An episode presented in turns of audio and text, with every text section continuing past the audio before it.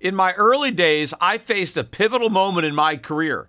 Instead of following the herd into traditional finance, I charted my own course. Despite skepticism, I founded my investment firm driven by a belief in economic truth and fiscal responsibility. Through perseverance, I established myself as a leading voice in finance, proving that sometimes blazing your own path is the best way to succeed. To get what you want, sometimes you have to challenge the status quo and blaze your own trail. That's what Harry's did. Seeing people tricked by expensive razors, Harry's took a stand. Instead of pricey options, they offer high quality razors at a fraction of the cost. That's why when it comes to grooming my face, I use Harry's. Harry's understands the value of quality without breaking the bank. Their razors provide a smooth shave every time, and their shaving gel leaves my skin feeling refreshed and moisturized. So don't settle for the status quo. Blaze your own trail with Harry's. Get started with a $13 trial set for just $3 at harrys.com slash gold. That's harrys.com slash gold for a $3 trial set. We all make mistakes, decisions that we regret, things we'd like to do over, like not buying Bitcoin when you first heard about it at $1. We all carry around different stresses, big and small. When we keep them bottled up, it can start to affect us negatively. Therapy is a safe space to get things off your chest and to figure out how to work through whatever's weighing you down. At times, therapy has helped me and my loved ones in many ways. Therapy isn't just for those who've experienced major traumas. With the right guide, you can discover effective strategies to minimize distractions and truly connect with your needs, setting the stage for a more balanced life. If you're thinking of starting therapy, give BetterHelp a try. It's entirely online, designed to be convenient, flexible, and suited to your schedule. Just fill out a brief questionnaire to get matched up with a licensed therapist and switch therapists anytime for no additional charge. Take a moment. Visit betterhelp.com slash gold today to get 10% off your first month. That's betterhelp, H-E-L-P dot com slash gold. The Peter Schiff Show.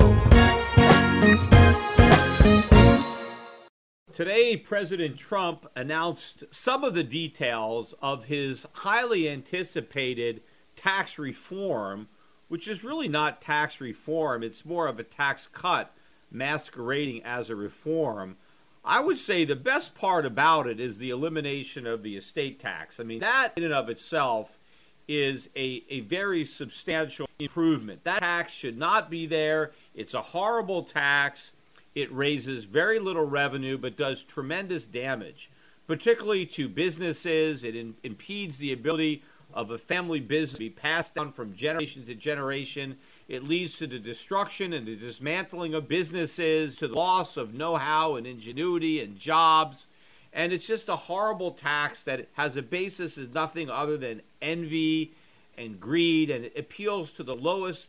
Uh, it's unfair uh, that some people to inherit money when others don't, and so let's let's take that money away from the people who are, are just born with uh, you know in the in the lucky sperm. But when you get beyond all that, you know, envy, uh, you see the real benefit of the ability of a, a businessman, of an individual, to be able to think and invest beyond his own lifetime, to build a business for his children, for his grandchildren, and for his grandchildren's grandchildren, and keeping these businesses uh, going, uh, passing down the know how and the capital from generation to generation benefits everybody. Nobody benefits when a business has to be liquidated to pay an estate tax.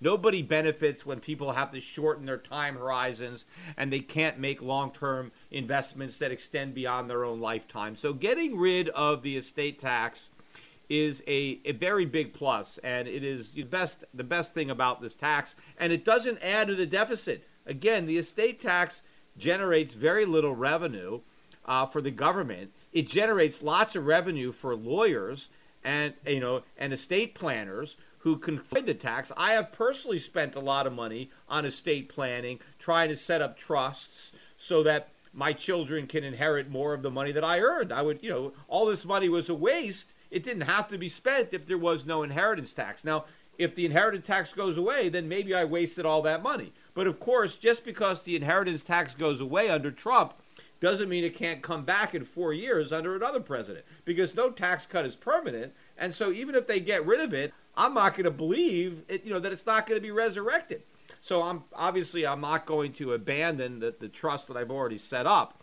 But to the extent that we get rid of this horrible tax, that is a good thing. Now, as far as the rest of the plan, yeah, I like lower taxes. I like uh, fewer brackets. I'd like to have just one bracket, right, to have a flat tax, although I'd like to flatten it all the way to zero. But under the president's plan, there are three, 12, 25, and 35.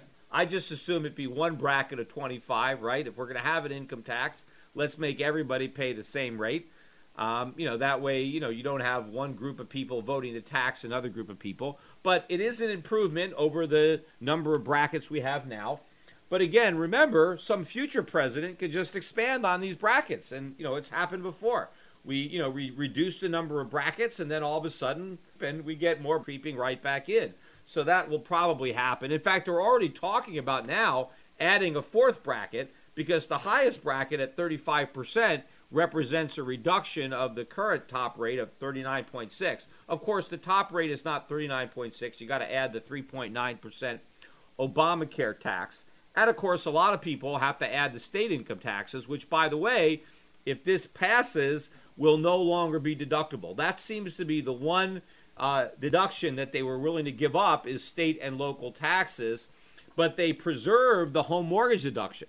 I mean, personally, I'd rather see it be the other way around get rid of the home mortgage deduction and allow people to deduct their state income taxes because I've got a problem with taxing people on money they never got, right? If the state taxes you, you never get that money. Why should the federal government tax you on the money that you never got, that the state took from you before you had a chance to get it? I, I mean, I think that that that is a bad idea. I dis I, I did another podcast on that. I, I disagree. I think if you're going to tax income, you can't tax the income that was taken from the citizens by the state before they got it. Uh, in fact, it may even be unconstitutional. An infringement on states' rights. I, I you know, but of course, the, the judges never really enforced the Constitution anyway. But why why keep the home mortgage deduction? It's all politics. That deduction is bad. It's bad economics. If we're going to have an income tax, deduct from their income what they choose to spend on mortgage interest. See, that's a choice. You don't have a choice about whether or not to pay your state taxes. You live in the state of Connecticut, you know, you earn income in the state of Connecticut, you got to buy that tax. There's nothing that says you have to buy a house, and there's nothing that says you have to take out a mortgage on your house. That's a decision that you make. That's a choice. That's how you spend your money. Right? So you shouldn't get a deduction on your income tax based on the way that you choose to spend your money. That's the government trying to micromanage your decisions, try to distort and influence the economy. It should stop. But you have the, the housing industry is a big factor, and they come in there and they influence the tax code. So it's because of the swamp creatures that the mortgage interest deduction is there. Now, the, the standard deduction is doubled. And, and so what this means is to the extent that more people now utilize the standard deduction, fewer people will itemize.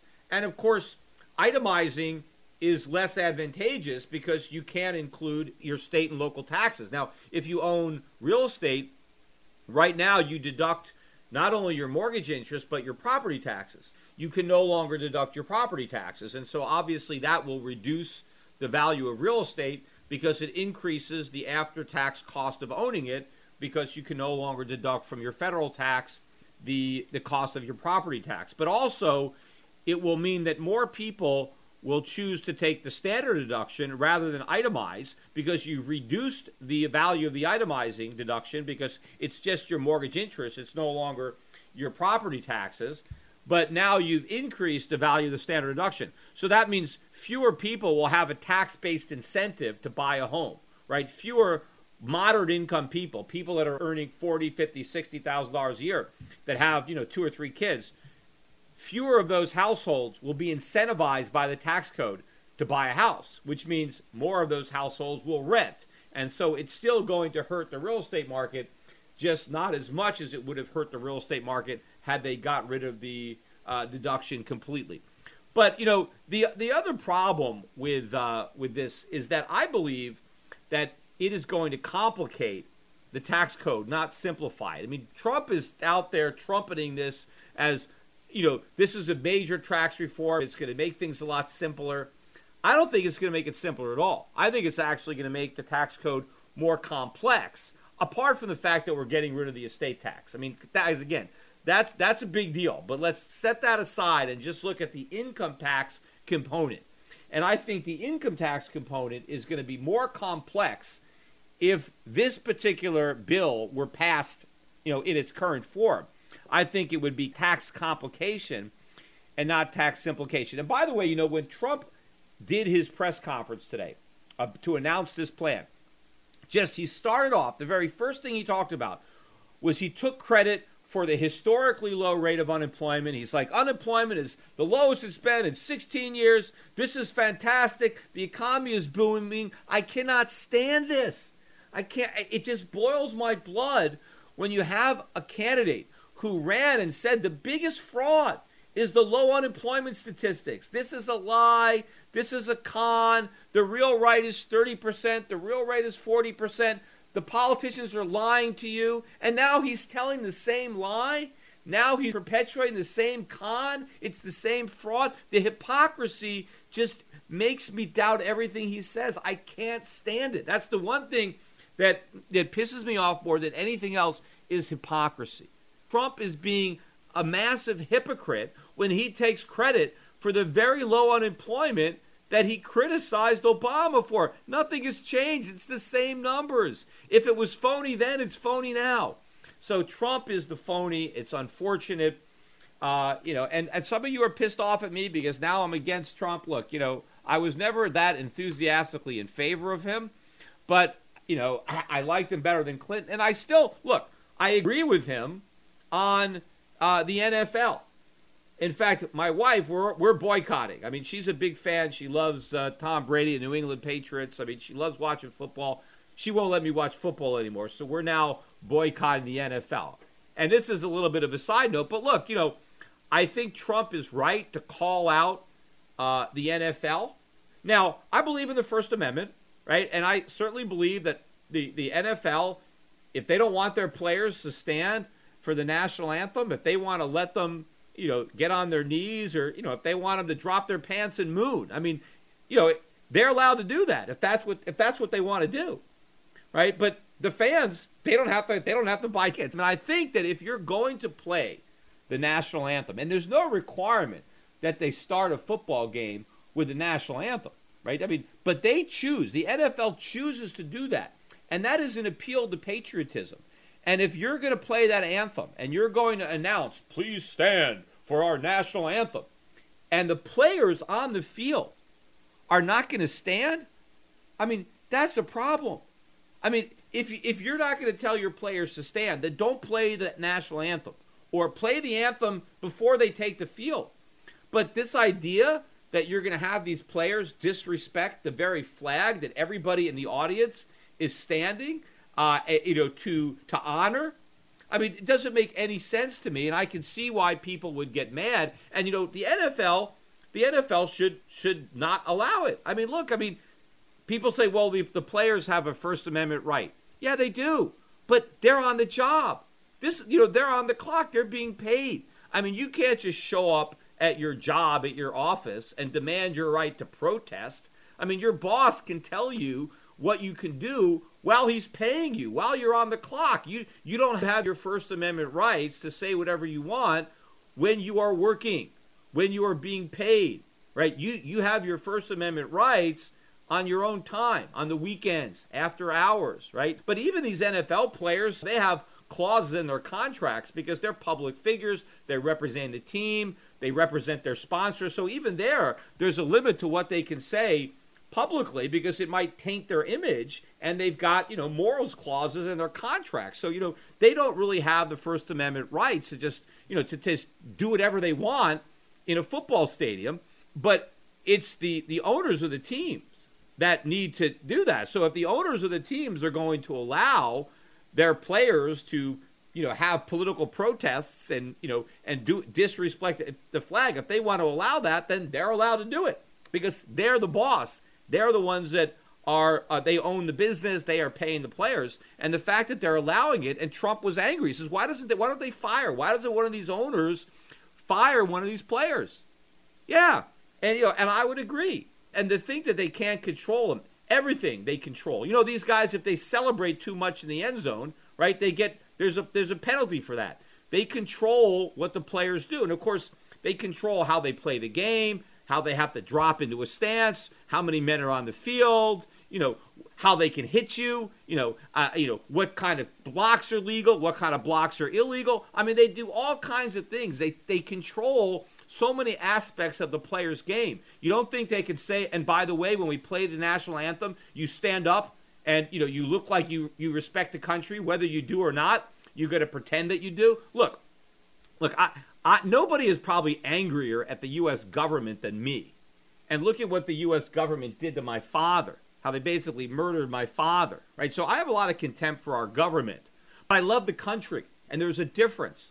And I don't necessarily love what the country has become, but I love what the country stands for in theory.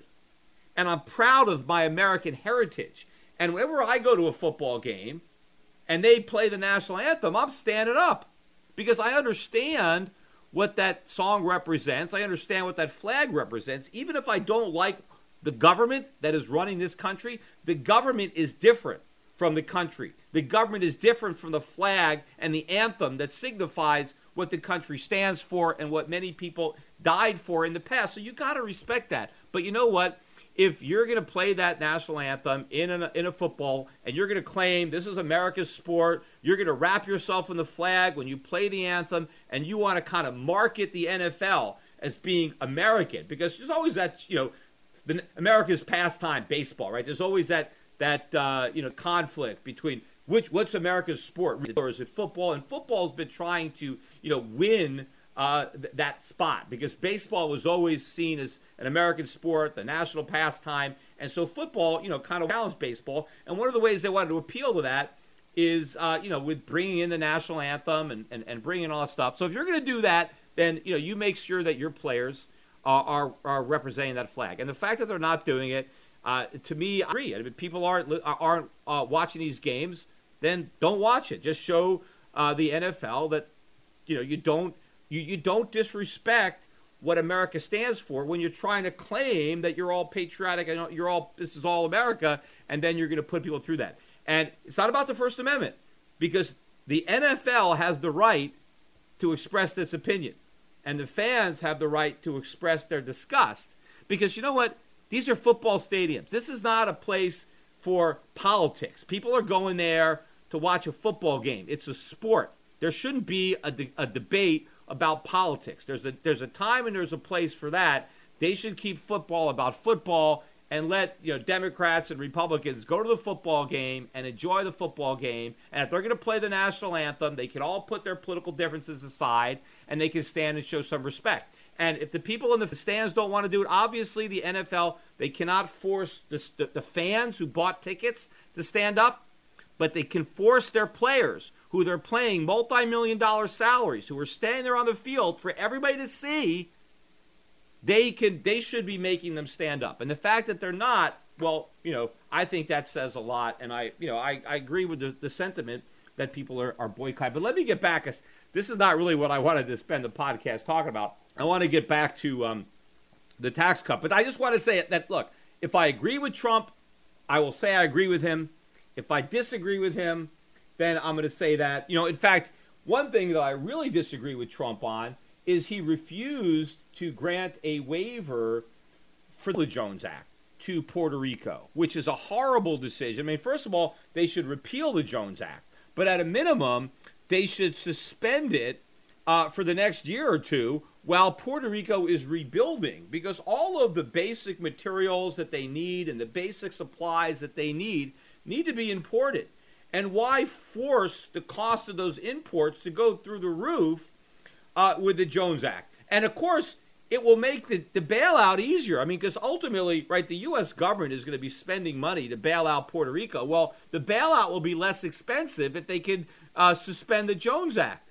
You know, why is the president thinking that the jobs of like 1,400 merchant marines are more important than the lives of 3.5 million Americans who are trapped in Puerto Rico right now.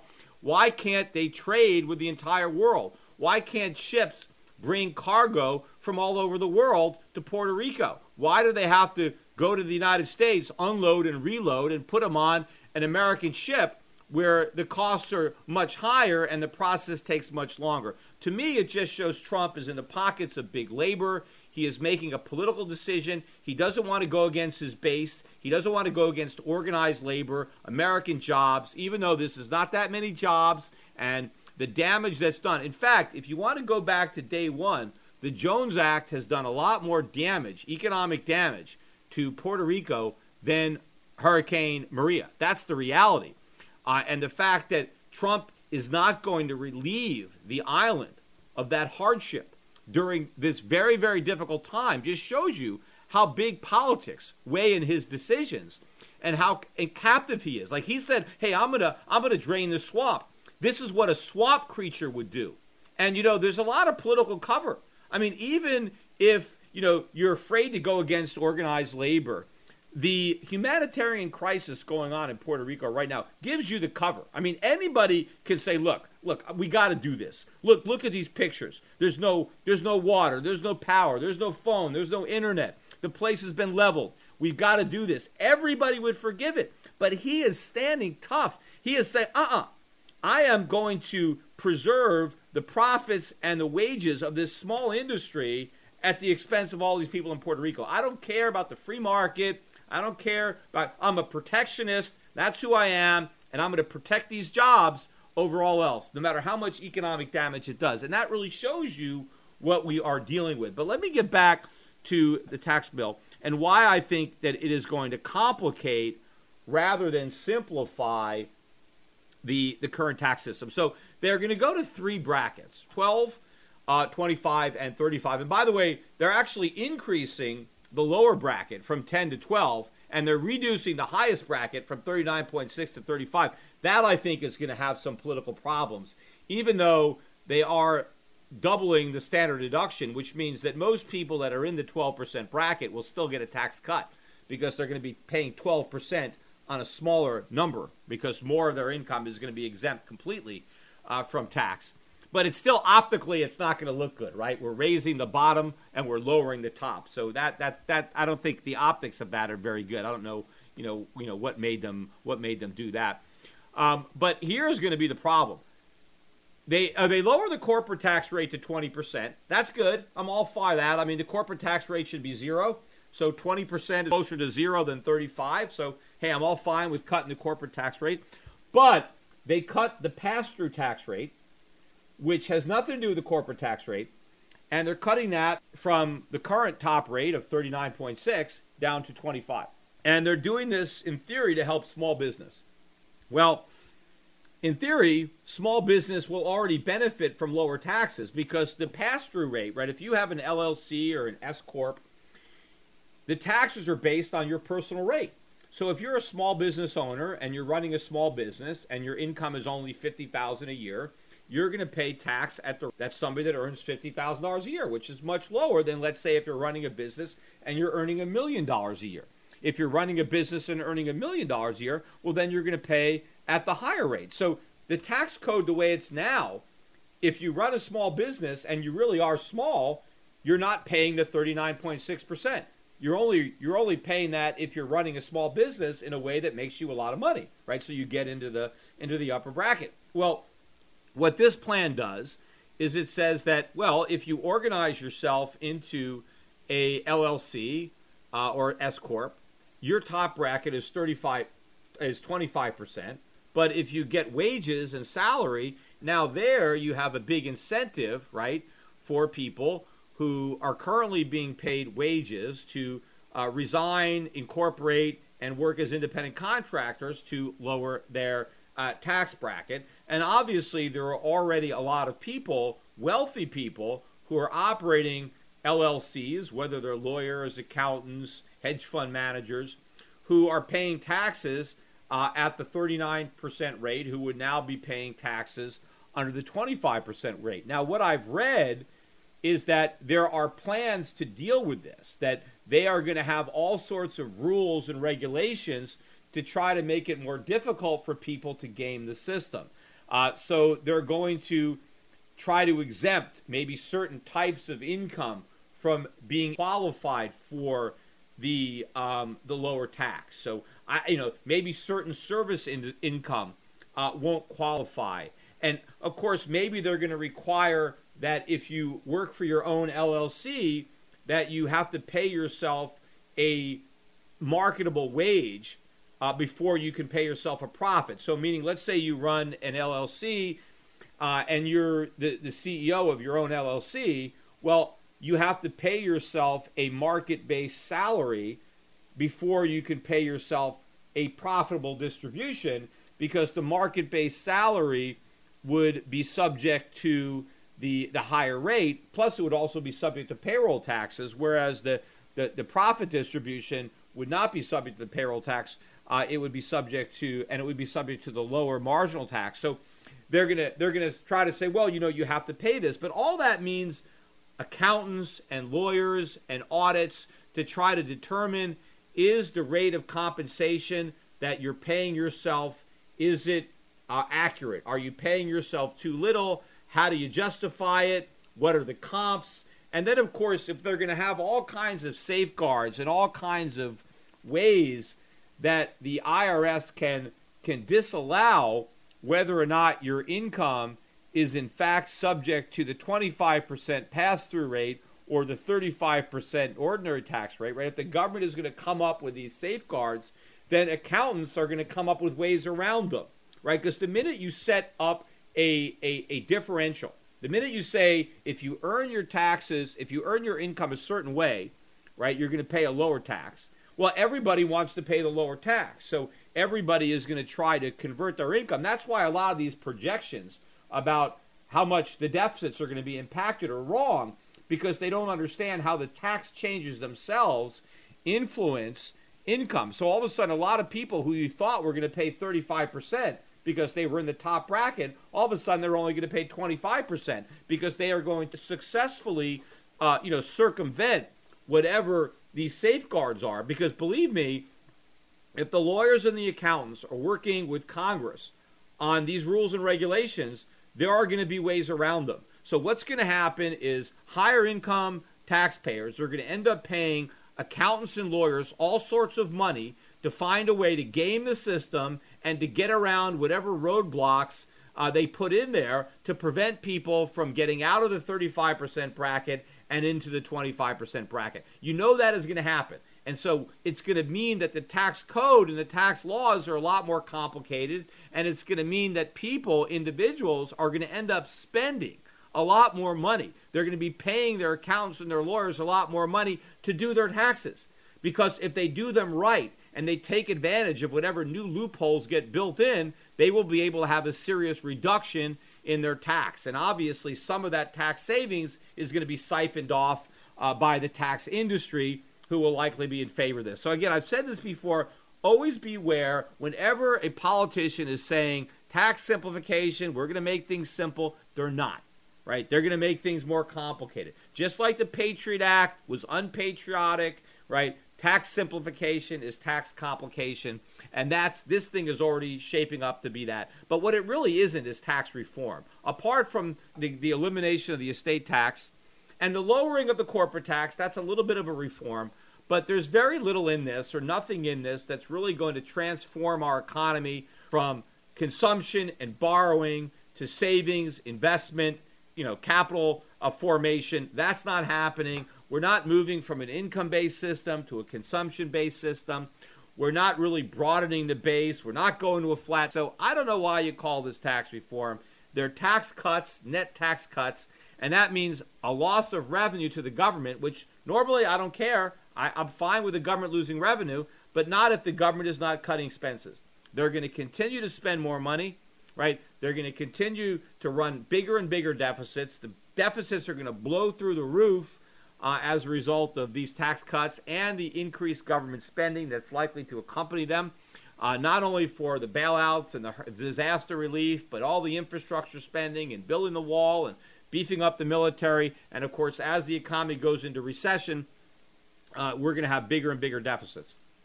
Now, moving on, I want to go backwards to the Fed and Janet Yellen because she was uh, gave an interview yesterday, which the markets interpreted as being very bullish. Uh, in fact, the odds of a December rate hike notched up a bit. The dollar strengthened. Gold was down about 10 bucks, and it was down about another 10 bucks today. I think also a lot of that was enthusiasm for the tax cuts being announced because you know these tax cuts are seen as being bullish for the U.S. economy, and so therefore bullish for the dollar. And so we're now back down to 1283 or so on the price of, of gold based on the tax cuts and and based on uh, you know Janet Yellen's supposedly hawkish tone when she spoke yesterday. But you know I didn't think she was being hawkish at all. I don't know why the markets were thinking that. I mean, she did say that there was a danger of the Fed raising rates too slowly, but she said there was a danger of them raising them too quickly also. And I think that's what the Fed is more worried about. In fact, Janet Yellen talked at length about inflation. Basically, said she had no idea why it was as low as it was. She basically said we don't really understand inflation, which is one of the true things she said. I mean, the Fed doesn't seem to understand anything, but they certainly don't understand inflation. But the one thing that seems to worry Yellen is that inflation won't be high enough. That's the, that's what keeps her up at night. That it's going to be too low. It's the reverse. Inflation is going to be too high. That's what's going to come back and kill the Fed because that's what they should be worrying about. Because if inflation is too high, they're stuck. They can't raise rates to try to rein it in because there's too much debt. The asset bubbles are too big. So they better hope that inflation stays low. And in fact, one of the things that Yellen said I thought was very dovish is she reiterated that 2% is not a ceiling and that they're willing to allow inflation to overshoot 2% because they look at the overshoots the same they looked at the undershoots. So, since we had inflation at 1% for a while, at least the way the government measures it, as far as Janet Yellen is concerned, we can have 3% inflation for a while because 3% and 1% average out to 2. And what she said she's looking for is 2% inflation on average over time. So what Yellen was saying is, if inflation is two and a half or three percent, we're not going to slam on the brakes because you know we're just going to look at that as the flip side of what we had before, and we're just looking at a mean. So to me, that would be very dovish because it doesn't mean that they're going to have to raise rates faster just because measured inflation goes up to two and a half or or three percent. But the markets didn't seem to care about that. They seemed to focus on the fact that she did say that there is some danger of moving too slowly, which is a vast understatement because they've already moved too slowly and the dangers are already there. It's just that the whole thing hasn't completely blown up yet, but they already moved too slow. They the rates should be a lot higher than they are right now. They should have already started to shrink the balance sheet. The balance sheet should be a lot smaller. Of course, had they done all those things, we would have already produced another financial crisis. So the reason the Fed has gone so slow is because they're afraid to go any faster. So they've gone about as slow as they thought they could get away with. But nonetheless, the damage has been done. And the damage has been exacerbated by the fact that rates have remained this low for this long, so that the debt is so much bigger now than it was before. The problems are so much bigger now than they were before. Yet Janet Yellen and her cronies at the Fed uh, have no idea. And by the way, you know, she's still on the short list to be reappointed right? I mean, there's a couple of other people that Trump is apparently considering to replace Yellen, but she's there. I mean, she's you know she's got a very good chance of being of being reappointed according to the odds or according to Trump. But of course, that's the opposite of uh, what Trump says at a candidate.